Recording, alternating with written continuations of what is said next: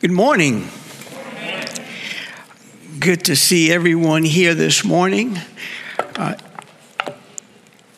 before we open up God's Word, uh, I do have two things that I want to communicate uh, to you guys. Toward the end of April, I will be 70 years old. And, uh,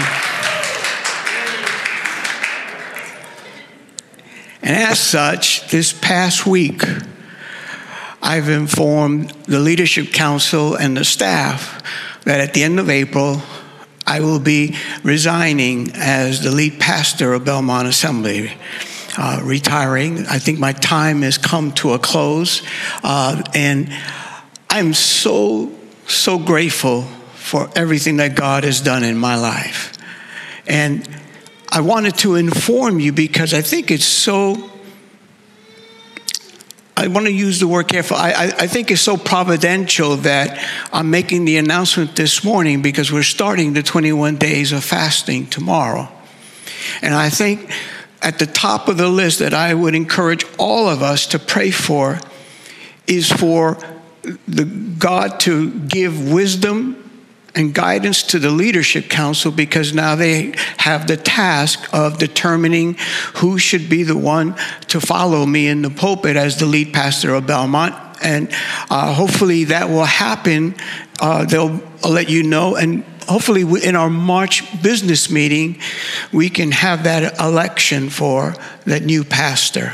So I really want to encourage you, please pray for them. In fact, I want to pray now. Would you agree with me as I pray now?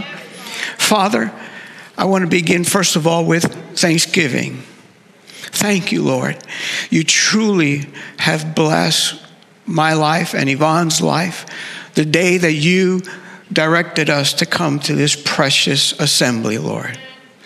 It's been over 18 years, and you have been so faithful to help us over and over and over again, Lord. And so we, we, we, thank you for the time that we've had here. And, we, and though it's coming to a close, God, we know that you have prepared nothing but great things for this church going forward, Lord. And so, with that in mind, uh, we just lift up our hearts right now, God, asking for you to continue to bless our leadership council. I thank you for every elder, every deacon. I thank you for their service to this body, God. I now pray, Father, that you would give them the wisdom that they need, the, the, the discernment that they need, oh God, as they uh, prepare that selection process and go through that, uh, that, that routine, God, uh, of interviewing and thinking and praying. God, we know that you have already picked out the person that's going to succeed me. We know that, God. And we know it's going to be great for the church, Lord, to bring them to the place that you desire to bring them, Lord. And so we thank you for it all, even now in Jesus' name. And everyone said, Amen. Amen and amen. One more announcement before we get into God's word. Yeah.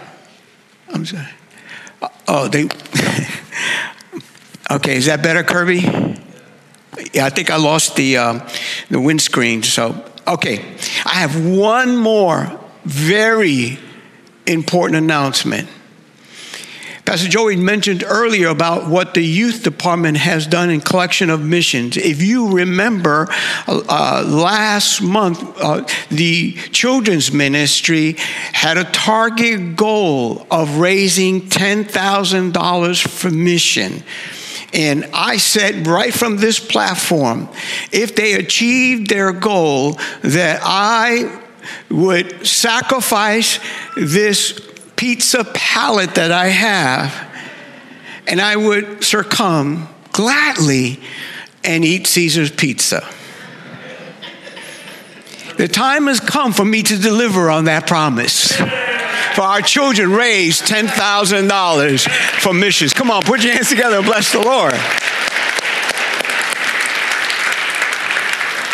So, at the end of this meeting, they're going to bring out the pizza. But I felt so great about doing this and sacrificing this way that I have invited all the pastors to have pizza with me. Now, you have to pray for Pastor Tom because he gave me some excuse of why he couldn't be here this morning. I think he didn't want Caesar's pizza, that personally. But anyway, uh, I gladly am going to do that. I've wondered whether I should close out the cameras so that only those present would see me eat Caesar's pizza. You know, to protect my New York family from seeing me succumb. What do you think? Should we close out the camera? You want them all to see it. You want the world to see this, don't you? All right, then we'll leave them open. Last week, let's get into the Lord, word of the Lord for today. Last week, we began a review of our core values. And I mentioned last week that a core value is a guiding principle that forms the, the foundation upon which you and I work or conduct our lives. Uh, if, you, if I could simplify that big statement, core values really define how we live. And at Belmont, we have three core values. We talked about them as the cultivation of God's glory, the cultivation of maturity, and the cultivation of love. And last week, again, I, I talked about the fact that cultiv- the word cultiv- cultivate means to promote the development or the growth of something. And so at Belmont, everything we do is to try to promote uh, the development of these core values. Before we engage in anything, I, I, I ask myself, is this going to bring glory to God? Is this going to be something that's going to promote growth in people, spiritual maturity? Is this something that, that is going to bring love in the atmosphere? And so, uh, what we do at Belmont, uh, as we looked at last week, we talked about the glorification of God, bringing glory to God's name. Because the word glory means to honor and give high praise. And so we realize we just don't want to praise God, we want to bring high praise to God. We want God to be honored in everything we do. So we don't elevate the name of a man, we don't elevate the name of a church or an organization, we elevate the name of Jesus Christ. Jesus Christ alone is worthy of the highest praise. Would you say amen to that? Amen. And and so we we saw that not only do we do that here in the church, but we saw how important it is for us uh, to do the, uh, to live our life that way. That we should live in such a way that the name of Jesus Christ is honored, is glorified, receives high praise. And so today, I need to talk to you about the cultivation of maturity. Now, by maturity, it just simply means something that's fully developed, being fully developed. And that's going to be the, the, the, theme. In fact, that's the title of this message being fully developed. Come on, would you say that with me? Being fully developed. You see, at Belmont, we tried to create this environment uh, that stimulates towards spiritual maturity, uh, being fully developed, in other words. We want our character to become more like Jesus Christ. That is the process of being fully developed. And so it's important that you realize our mission here is not to make people feel good. We don't pick songs and do worship to make you feel good. We want to uh, establish and pick songs that will promote the glorification of God's name. And, and that, will, that means it will engage you and cause you to engage in worship. When we look at uh, what we're doing here, we want to create a culture uh, through relevant messages and, and, and events that we purposely select. We want it to result and stimulate all of us to grow spiritually. In other words, I'm not interested in preaching a fluffy message. I'm, I'm not interested in preaching a message that will make you feel good. Now, there are times where God gives us a word that does encourage us and does bring us joy, and I get that. But I want you to recognize that our goal is not making everybody feel good. Our goal is what does God want to say to us that will cause us to want to grow spiritually, to want to mature, in other words. And so, this being fully developed, I want to lay it out for us to this morning about its importance and some of the, a few of the processes that God uses to help you and I fully develop, to grow spiritually. Let's begin in the book of Hebrews in chapter 5. I'm going to begin in verse 11. We have much to say about this. But it is hard to make it clear to you because you no longer try to understand. In fact, though by this time you ought to be teachers, you need someone to teach you the elementary truths of God's Word all over again. You need milk, not solid food. Anyone who lives on milk, being still an infant, is not acquainted with the teachings about righteousness. But solid food is for the what? The mature, who by constant use have trained themselves to distinguish good from evil. Now, chapter 6, the first three verses. Therefore, let us move beyond the elementary teachings about Christ and be taken forward to maturity, not laying again the foundation of repentance from acts that lead to death and of faith in God, instruction about cleansing rites, laying on of hands, the resurrection of the dead, and eternal judgment. And God permitting, we will do so. So now, as we've just read, the writer, inspired by the Holy Spirit, is writing to the Hebrew Christians and he is addressing them and calling them basically immature Christians. Christians who their spiritual growth has been stunted. They, they haven't made the progress that they should have made. And no, no, remember, notice he said, by now you should be teaching the Bible, but somebody needs to teach you. You're not at that place where you can take solid food spiritually, you're still on milk. And he's using the illustration or the analogy of a child who hasn't grown up to the measure that it can have solid food. It might be there uh, by, by physical age, but it's still not there in, in its daily appetite. It's still existing on milk. And the reason for that is that they were dealing with dullness in their life. There was a spiritual dullness in their life. And the word dull there in the Greek means to be lazy, to lack interest. So, what is that teaching us?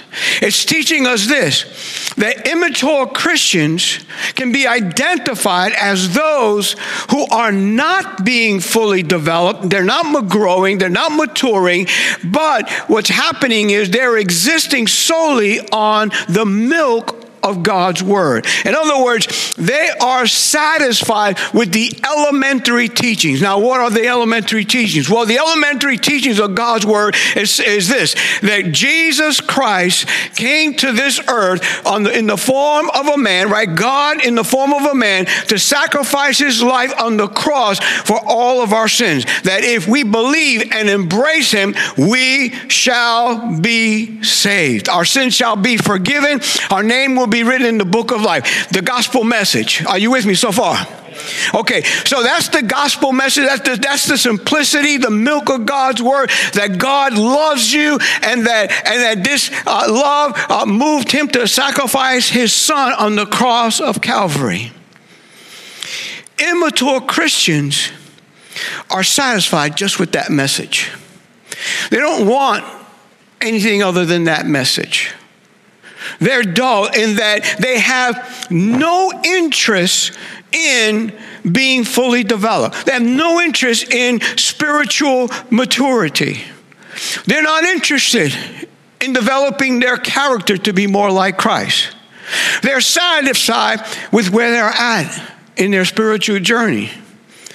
They're not interested in the time of prayer and fasting.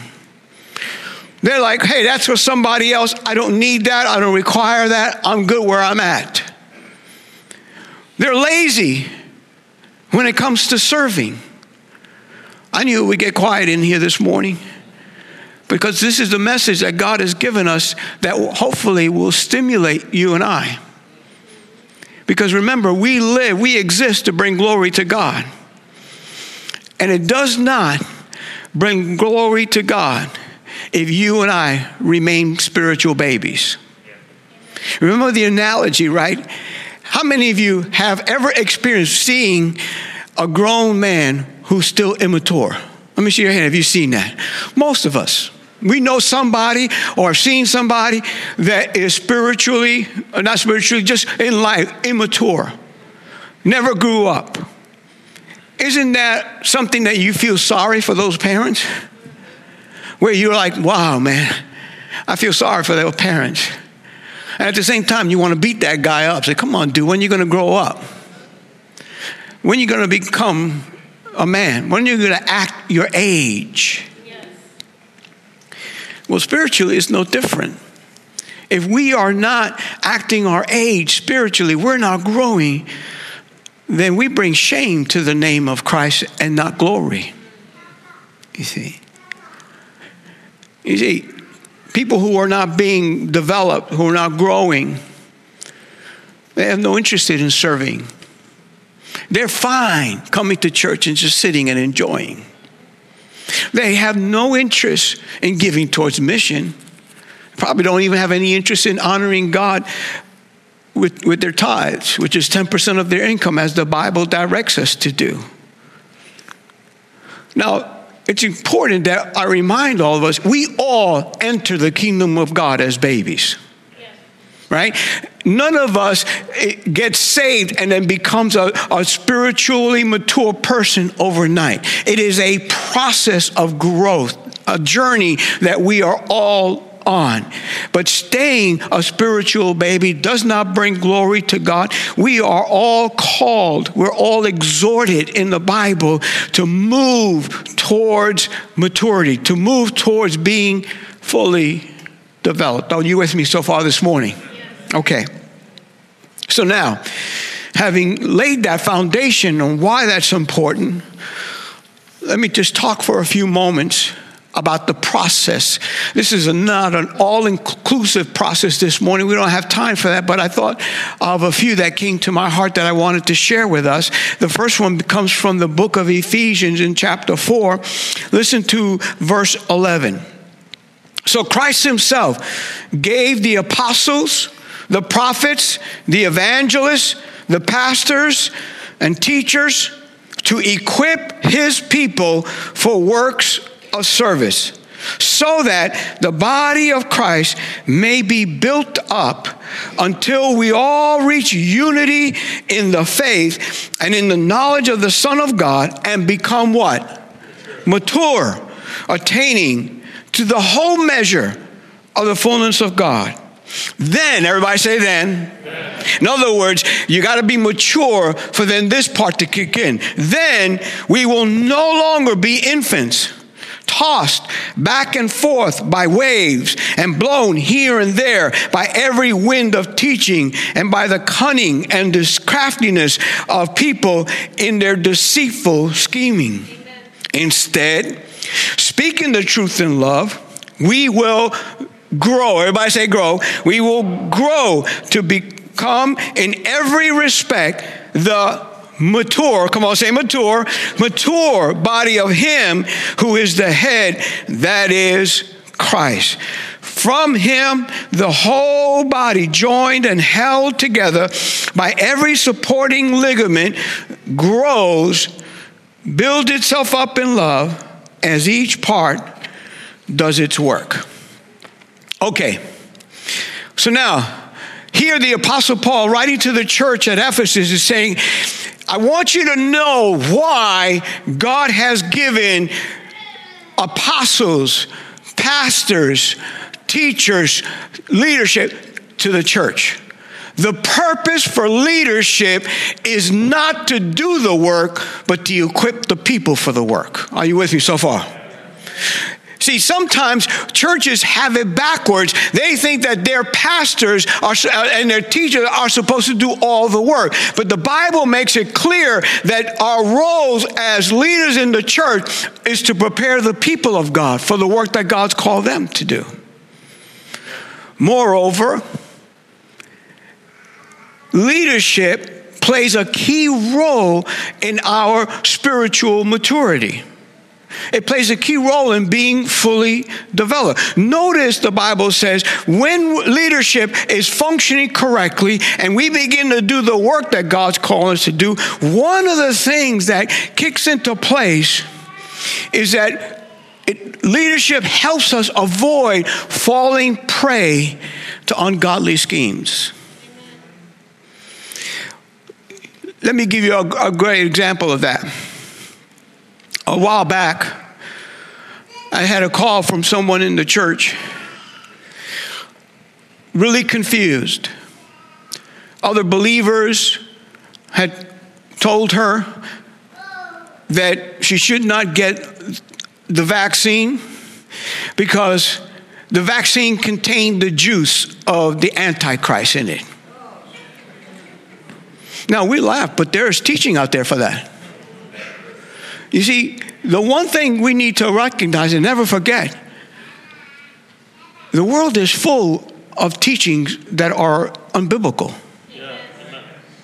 There's teaching all over the internet, on YouTube, etc., etc., and all social medias, where it's spewing out all kind. Well, God told me this, and God told me that, and this is what God showed me. And many of, much of it, is unbiblical. And many times, God's people get sucked into these schemes because they don't check with leadership. In other words, I thank God she called me and and, and here's her word You're my pastor. What do you say? And it, it, blessed my heart to hear that because I told her, Sister, you look, whether you get the vaccine or not, that's a decision you have to make. But as your pastor, I can tell you there's no juice of the Antichrist in the vaccine. Don't believe that. Don't fall prey for that. Brothers and sisters, I can't tell you how many times in my time as a pastor for over 30 years, I have seen Christians that have gotten caught up in the latest thing that's out there in the name of Christianity. And the Bible makes it clear God has given leadership for that purpose to make sure that we don't succumb to that. And so I would encourage you. Listen, I, again, there, there's some great stuff out there on YouTube. There are great podcasts. I, I get that. And you can enjoy those things. But if something comes up that is not taught from the platform of this church, you need to check with your pastors. You need to check with your leadership. If you call Belmont your church home, then you should align yourself with what the teachings of this church are. And anything outside that is contrary or questionable to that, give us a call. And if it's God, we'll affirm it. And if it's not, you will have avoided falling scheme or prey to something. Are you following where I'm going with this? Okay. And that here's the thought. Those that are being fully developed acknowledge and embrace church leadership. Now, here's the other part to that.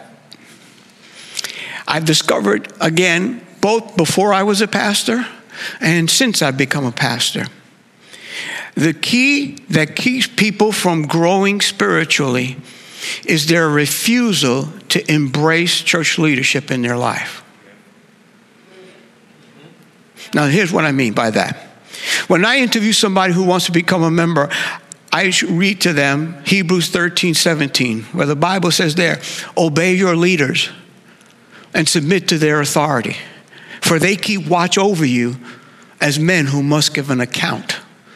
Obey them so that their work will be a joy and not a burden. I had somebody once tell me the reason why they didn't want to become a member is because they didn't want anybody telling them what to do. And I said, It's a good thing you don't want to become a member then. But see, you don't understand that when you become membership, a member, you are falling and, and embracing the leadership that God has placed over your life. We're not here because we just have nothing else to do. God brought us here. And God has given us that, that remember the Bible said it's God that puts gives to the church the apostles, the pastors, the teachers. So we're sent here by God to watch over the flock. And once we accept this position, we now become accountable to God for how we do that. And that doesn't mean we're looking to control people's lives, but does mean that we have a responsibility to carry out. For instance, if you want to call me pastor, then you're saying you have the right to pastor me, to shepherd me. So that if you are single and you are seeing someone and you bring somebody to the church, what do you think one of the first questions this pastor is going to find out? Is that person a Christian? Because the Bible makes it clear that as Christians, we shouldn't be dating non Christians. Well, Pastor, but he doesn't believe like I believe. Oh. I've known people that left church because they didn't like to hear what I told them. And that's fine. This is a free country. You can go from church to church. But you see, you miss out on the fact that we are here to help you. Leadership is in place to help you navigate, and we all need that. We all need somebody over our lives to, to keep us in check, to help us make sure that we don't go off the rails, which we all have a tendency to do. And, and I've discovered that people who are, are not growing, who stay immature, are there because they want keep leadership at a distance. I don't want anybody in my life. I don't want anybody in my business. I don't, uh, that's it. I want to come to church. I want to sit. I want to enjoy, but then that's it. Don't get me involved. Don't get anybody involved with my, my life. I want to live my life the way I want to live my life. And once again, you can do that, but you will be forfeiting what God has given you, the gift God has given you to help you mature. I thank God for the leadership I've had in my life. They've not always said everything that I wanted to hear. I've not always been happy with their counsel, but their counsel has always been for my good. And whether I liked it or not, by the grace of God, I embraced it. And God has blessed me because of that. I've grown spiritually because of that. Secondly, in Philippians, let me turn there uh, to Philippians in chapter 3.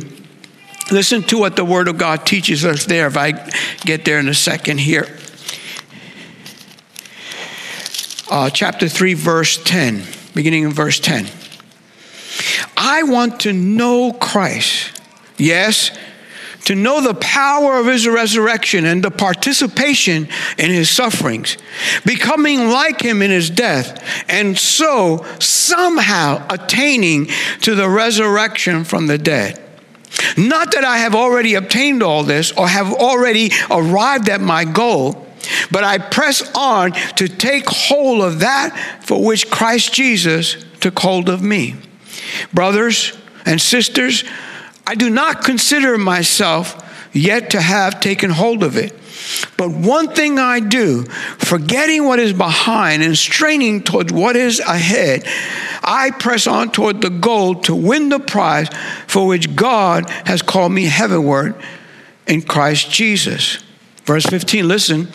All of us then who are what? Mature should take such a view of things.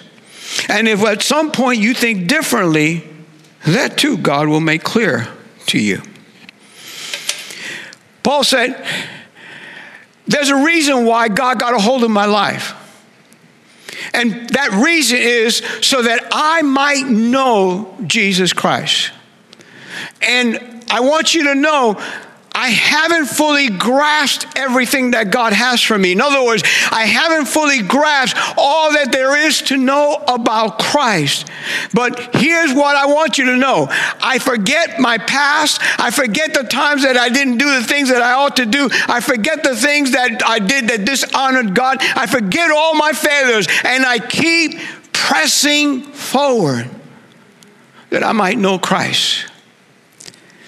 Listen. Those who are being fully developed have this insatiable appetite to know Christ. In other words, they recognize I, am a Christian. What does that mean, being a Christian? Well, it doesn't. It means so much more than the fact that Jesus Christ loved me, died for me, shed His blood so that I can be have forgiveness of sin. It means so much more than that. He died for me so that I can have this relationship with Him so that I could enter into this uh, relationship and get to know this God who loved me and died for me. And I don't want to know about Jesus, I want to know Jesus. There's a big difference in the two. We can accumulate a lot of Bible knowledge and know about God, but never know God.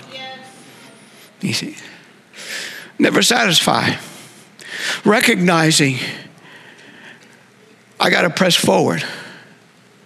I've not arrived of know, uh, uh, in, in, in knowing everything there is to know about the Lord. So I got to press forward. I got to press forward in prayer, both by myself and corporately. I want to get together. Why? Because there's an incredible blessing that God pours out when God's people gather together to cry out to Him and pray. I want to be in Bible studies. I want to make sure I'm reading my Bible every day. Oh, but I read it all the way through once. And does that mean you know everything there is to know about the Bible? I think not. We can never exhaust knowing God through His Word. I mentioned podcasts. Yeah, that's good. Get into podcasts, get fellowships. In other words, I'm going to do whatever I need to do to help me to get to know Jesus Christ more. That's my goal. We stop growing the minute we become satisfied with what we know about Jesus. When we think we've arrived, we stop growing. Our spiritual growth is now stunted. Doesn't mean we don't love God. It's a classic mistake that a lot of husbands make. Husbands, let me talk to you for a moment and digress here. You had an incredible rap that you threw at your woman and you won her heart. And you put a ring on her finger. But the problem with most men is they think that once they've married, that they don't have to romance their woman anymore. Why do I got to do all that? We're married now. And all of a sudden, problems begin to hum in a marriage. You know why? Because your wife needs to know every day that you get breath that you love her with an everlasting love. And she needs you to not just say it, but to show it. And so, husbands fall into trouble when they just stop thinking all is well because I married her. That should be enough.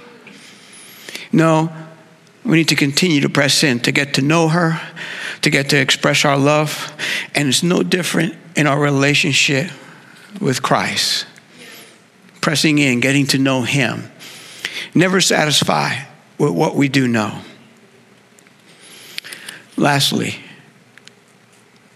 uh, in well, I got two more, and then we're going to close.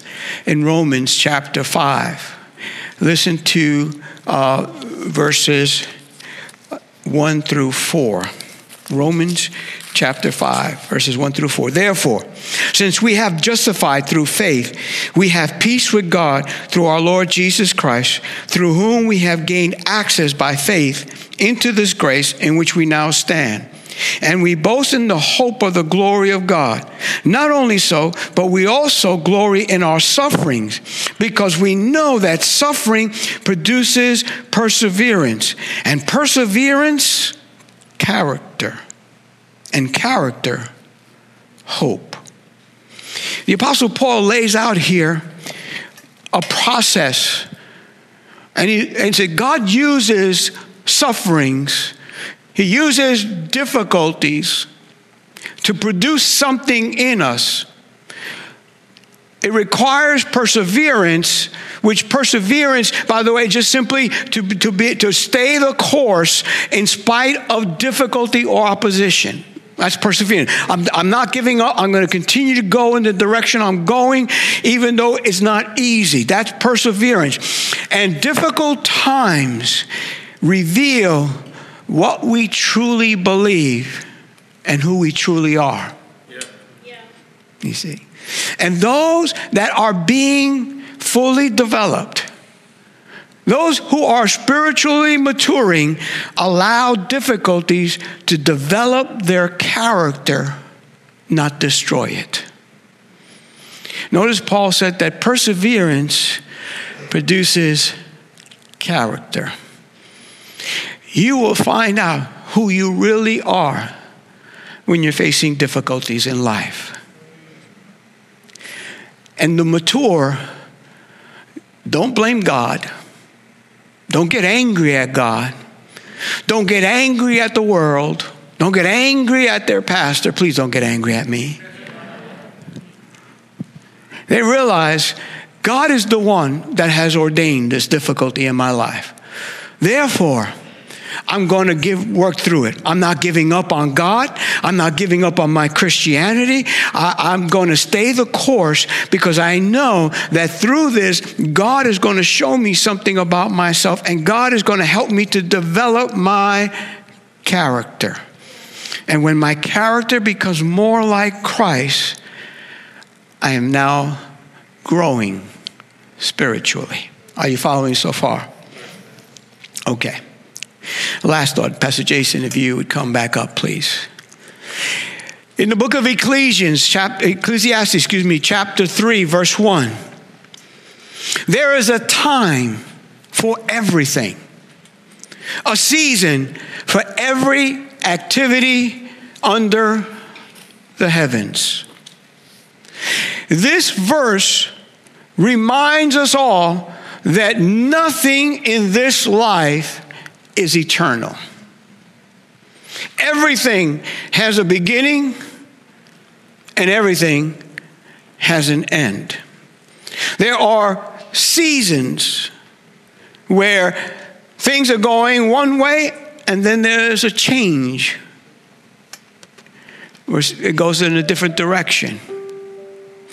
What I'm getting at is this in this life, change is very much a part of maturing.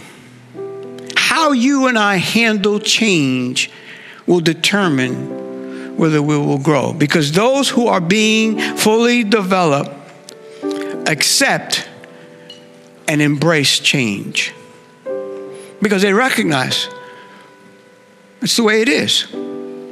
Let's talk about church for a moment there's always going to be changes in church. There's a season for things in church. There are ministries that come, and then there are ministries that go. Things that we would do for a season. I think right now about a ministry we had at one point called Seeds of Compassion, where they would go out to feed the homeless, and then they would also provide food for those who are families that are needed to come in. And it was going well for a season, but now that season has come to a close. Change. I remember there was a time where we were doing a specific ministry and the time came for that ministry to come to a, a close.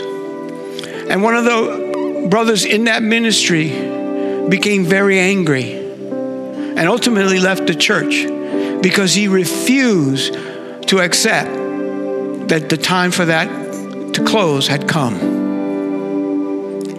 seasons come and season goes. There's a time for everything under the sun. Styles, how we do ministry changes. Hey, when I came to Belmont 18 years ago, I came from a church where, where everybody was suited up on Sunday, suit and tie. And I came to Belmont, suit and tie. Even during the midweek service, suit and tie. And I began to be concerned and wonder uh, if I was still doing the right thing. And uh, I, I, would check other churches and they had gone to a more casual attire, and I was still suit and tie. That was the ministry that I knew. I thought pastors are supposed to be suit and tie. And so one day I decided, after praying, God, I'm going to change. And I did that because I did a funeral and I was the only one in a suit and tie. Even the family members were there. Everybody was in jeans and, and sneakers. You know, New Yorkers, sneakers is the correct term. If you're using gym shoes, let me educate you this morning. But everybody in the family was in jeans and sneakers and t shirts. And I'm like, things have changed. And so I made the decision one day I'm going to go in just casual attire. And at that first service, I told the church why I was doing that.